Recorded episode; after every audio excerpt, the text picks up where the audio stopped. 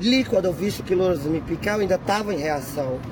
Eu pensei, scappo, La voce che sentite è quella di Bruna, la transgender manganellata dai vigili di Milano mercoledì 24 maggio. Il video credo l'avete visto tutti, 91 secondi, via Sarfatti vicino alla Bocconi di Milano, 8.30 del mattino, una donna seduta a terra, quattro agenti della polizia municipale attorno a lei, si contano solo nel video quattro manganellate e l'uso dello spray al peperoncino, mentre la donna si copre gli occhi, si toglie gli occhiali, alza le braccia in segno di resa.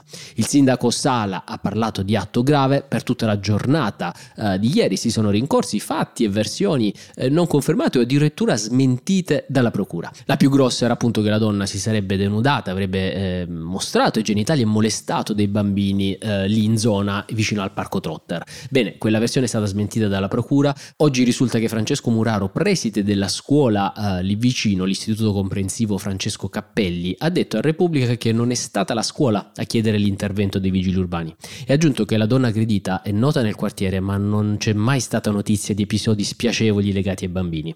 A fanpage ha detto inoltre che nessun genitore eh, mi ha riferito di aver segnalato la presenza della donna alla polizia. E questa oggi è la versione di Bruna.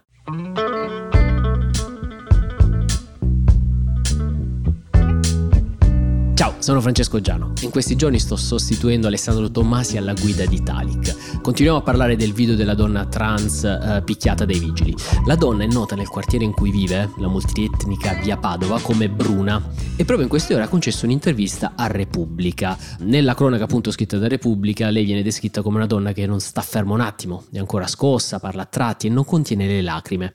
Proprio oggi sarebbe il suo compleanno, 42 anni, almeno scrive Repubblica secondo i fogli che le hanno notificato notificato i vigili, ma dai racconti potrebbe averne 10 di più di quelli che dichiara.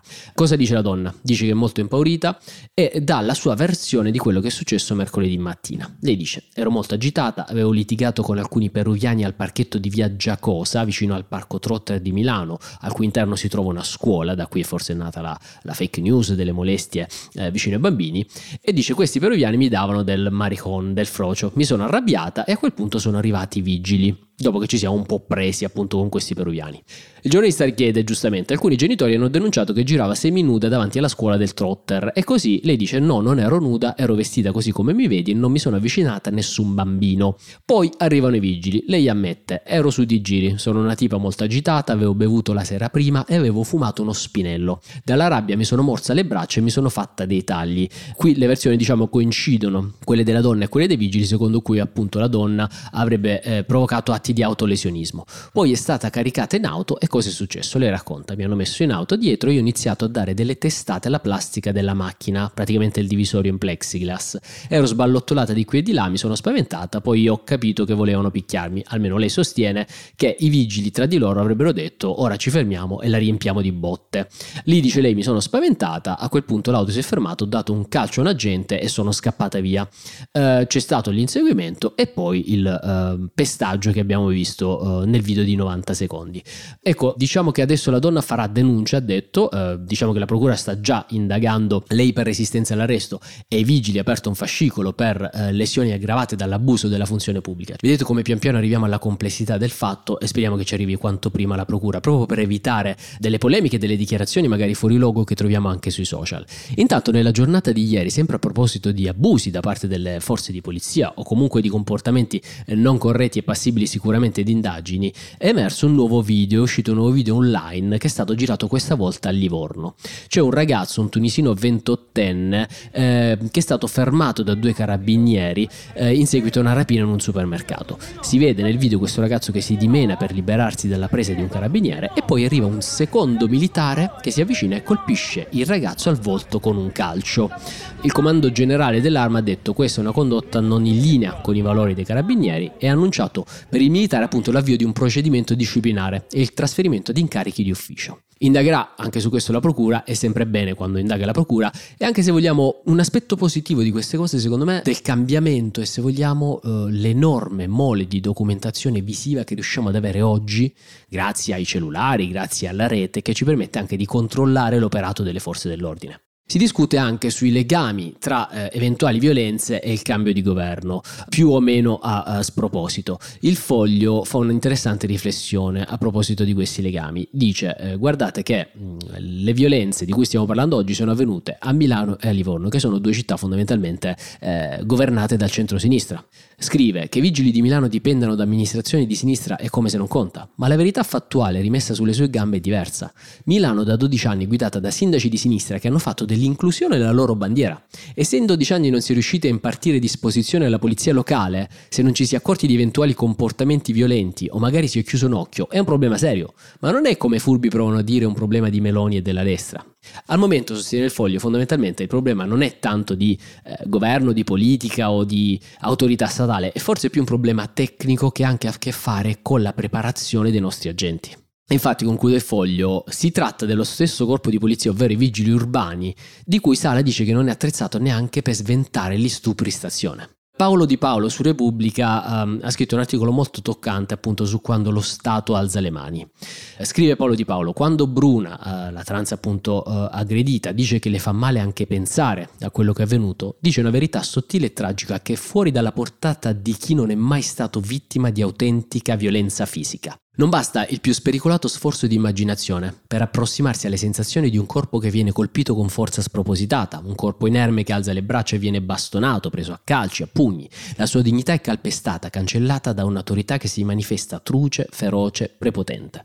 Ma se il caso Cucchi e il caso Floyd possono insegnarci qualcosa, dice, ci insegnano che esiste e non può essere contrattata e discussa una linea, un confine oltre cui in uno Stato di diritto si precipita nell'inaccettabile. Non esiste alcuna giustificazione fondamentalmente a questi comportamenti comportamenti.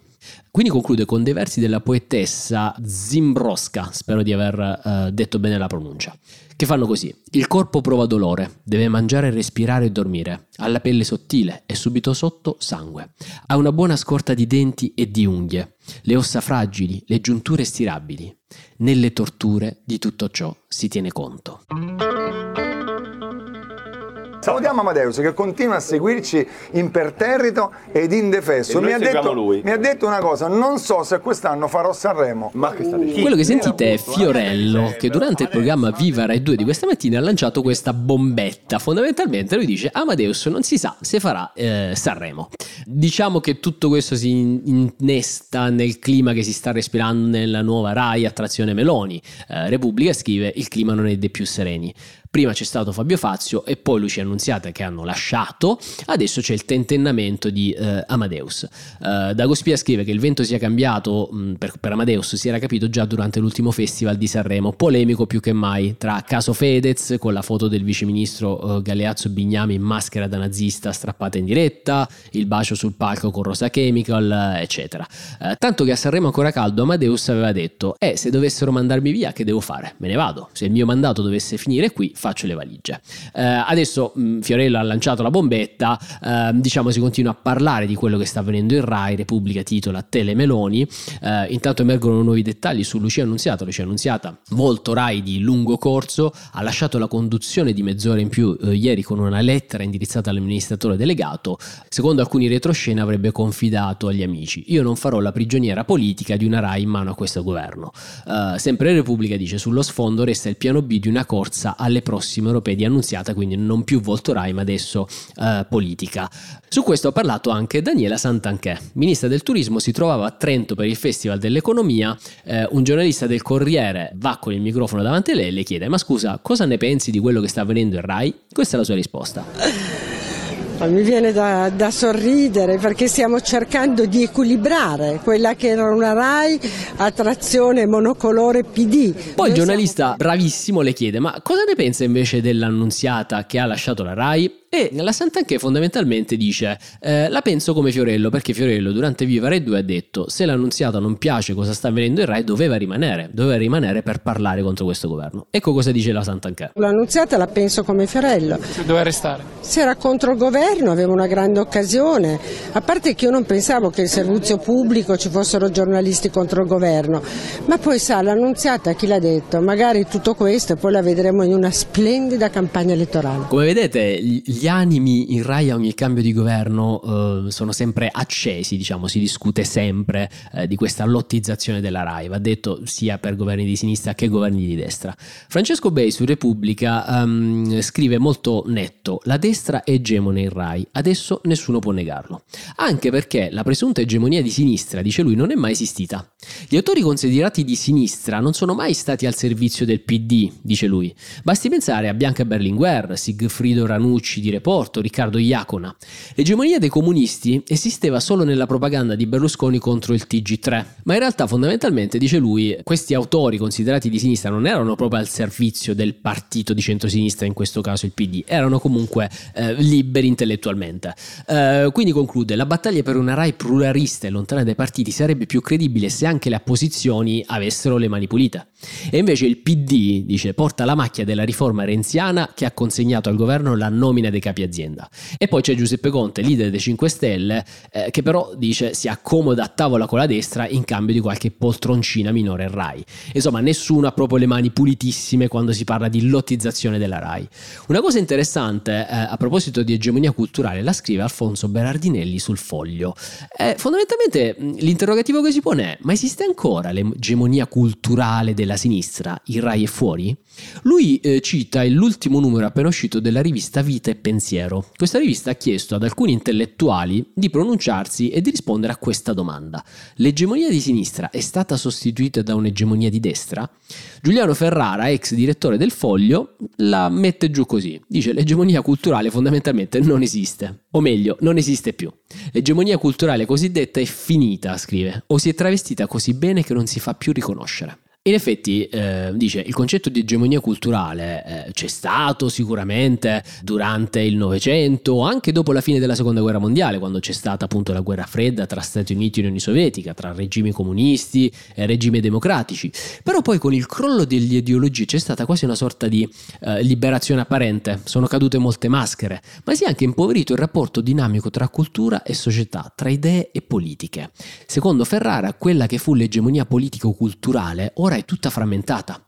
Si frammenta ed estingue nella conoscenza e nell'informazione digitale, livellante, individualizzante, solitaria e non sempre benigna. Sono delle parole secondo me molto interessanti su cui riflettere. In effetti, se ci pensate, ehm, non c'è più un qualche tipo di egemonia di sinistra o di destra. La nostra cultura è molto più frammentata anche a causa dei social e della rete. Per alcuni è un bene, per alcuni è male, però merita secondo me molta riflessione. Ci auguriamo insomma che comunque non ci sia mai un'egemonia a livello assoluto e neanche che ci sia una lottizzazione della RAI. Restiamo in Italia e continuiamo con una storia che mi ha parecchio colpito. Allora c'è Marco Santa Caterina, è uno studente universitario di 24 anni della provincia di Vicenza. Lui vive con i genitori, il fine settimana consegna pizze a domicilio per una pizzeria di Tiene per guadagnare qualche soldo, guadagna 30 euro a serata. È un rider, ha un contratto a chiamata. Cosa succede? Giovedì scorso lui vede le immagini del dramma dell'alluvione in Emilia Romagna. Allora, come scrive Repubblica, prende il telefonino, scrive al titolare del locale in cui lavora e gli dice guarda, sabato e domenica non posso venire perché vado a fare il volontario tra gli sfollati in Emilia Romagna. La risposta che ottiene è sei un coglione, un buffone, mi fai ridere. Vai pure ad aiutare, io mi troverò qualcun altro, bye bye e quindi viene licenziato in tronco. Ora, lui racconta questa storia in un'intervista ad Enrico Ferro a Repubblica, ma, e qui c'è la cosa che mi ha colpito, chiede un patto esplicito al giornalista. Dice, io ti racconto tutto, ma non voglio che facciamo il nome della pizzeria. Per un motivo molto semplice. Voglio far valere il principio. Non cerco un'esecuzione sommaria, non cerco un linciaggio uh, sui social di quelli che abbiamo visto tanti, che vediamo quotidianamente. E questo mi ha colpito tantissimo. Um, nell'intervista poi lui dice, uh, da, dai dettagli dei fatti, dice fondamentalmente giovedì avvisa il titolare della pizzeria che non andrà né sabato né domenica a lavorare si prende del buffone del coglione, il venerdì sera, siccome deve andare a lavorare prima di partire, si presenta in pizzeria perché era previsto che lavori e dice quando arrivo entro e il titolare prima mi chiede spiegazioni e poi mi caccia. Allora ho capito che era davvero finita, ho salutato e me ne sono andato. Ripete che guadagna 30 euro a serata, eh, dice io non sono ricco, mio padre è pensionato e mia mamma impiegata, i soldi vanno e vengono, aiutare invece è qualcosa di più. Um, non ha mai fatto volontariato in vita sua, non frequenta i social, però vedendo quel dramma ha pensato ora che sono grande posso fare qualcosa così mi rimbocco le maniche. Eh, si mette in contatto con la protezione civile di Bologna, eh, cerca sui gruppi Telegram, si mette d'accordo e sabato e domenica va a Cesena insieme a sua sorella. Eh, tra l'altro in pizzeria dice c'erano due fattorini che potevano coprirlo. Cosa gli lascia dentro questa storia? Sempre a Enrico Ferro dice mi lascia molta amarezza e una considerazione non proprio bella del mondo del lavoro. E qui sentite le sue parole come sono molto pacate comunque. Dice non voglio sputare sul piatto in cui ho mangiato, lavoravo lì da inizio marzo e non ho mai avuto problemi. Ci tengo a specificare che non provo odio, il mio titolare mi ha dato una rispostaccia, magari in quel momento aveva qualche problema che io non conosco, ma se tutti facessimo così, che posto diventerebbe l'Italia? Ecco, al di là di come la si pensi, devo dire grande Marco Satta Caterina per la maturità dimostrata, appunto per eh, far valere sempre di più i principi che lui vive e ha vissuto anche questo weekend. Ultima notizia, uh, ricordate gli orsi? si chiamano orsi JJ4 e MJ5, ne abbiamo parlato per settimane. Eh, perché eh, l'orsa JJ4 è ritenuta responsabile dell'aggressione mortale a runner Andrea Papi che è avvenuta il 5 aprile scorso. Come scrive la stampa, che sta seguendo molto bene la vicenda, l'animale è attualmente rinchiuso in uno dei recinti per orsi del centro di Casteller. Poi c'è l'orso MJ5 che è tuttora in libertà e su di lui pende l'accusa di aver aggredito un escursionista nel marzo scorso. Dopo questa aggressione noi ne abbiamo parlato tantissimo, eh, anche perché era il primo decesso causato da un orso in Italia da oltre un secolo, tanta incredulità, tanta rabbia tra la comunità di montagna. Cosa succede? La provincia autonoma di Trento ordina per decreto l'abbattimento degli esemplari di orso considerati problematici, ovvero l'orsa JJ4 e l'orso MJ5. Iniziano ovviamente le critiche eh, di tante associazioni animaliste, dalla LAV all'OIPA, passando dall'EMPA, l'EAL, eh, Leida che chiedono appunto uh, di ritirare quel provvedimento che secondo loro potrebbe avere benissimo delle altre alternative. Uh, sulla gestione dell'Orsi, continua la stampa, intervengono le istituzioni, interviene il Ministero dell'Ambiente, il Tribunale amministrativo regionale di Trento che ha voluto approfondire la vicenda e che ha sospeso uh, ordinanze e decreti di uccisione degli orsi. Ne abbiamo parlato a livello nazionale su tutti i social, su tutti i quotidiani, sono state lanciate decine di petizioni delle associazioni ambientaliste e animaliste. Ieri, 25 maggio, il TAR di Trento è entrato nel merito e cosa ha detto? Ha sospeso il provvedimento di abbattimento degli orsi fino al 27 giugno prossimo. I più ironici potranno dire è intervenuto il TAR. Sapete che in Italia eh, si scherza molto sul TAR che eh, sospende provvedimenti magari presi dalla politica. Entro quella data le associazioni animaliste e il Ministero dell'Ambiente devono presentare un progetto dettagliato di trasferimento degli orsi proprio come alternativa alle uccisioni. Fra le ipotesi più probabili, scrive la stampa, c'è un santuario in Germania, in Romania o in Giordania. Una domanda che mi sono fatto, magari solo io, è: ma perché questi orsi si chiamano con questi nomi qui? JJ4 e MJ5. Eh, lo rivela appunto la stampa. Eh, gli orsi, fondamentalmente, nei primi tempi venivano chiamati con le iniziali dei genitori. L'orsa JJ4 è figlia dei genitori Jose e Giurka, quindi JJ, ed è la quarta eh, figlia loro, perciò JJ4 oggi ha 17 anni e al momento della cattura era accompagnata da tre cuccioli di due anni. MJ5, come potete capire, è il quinto figlio di Maya e Jose, qui i nomi dei suoi genitori.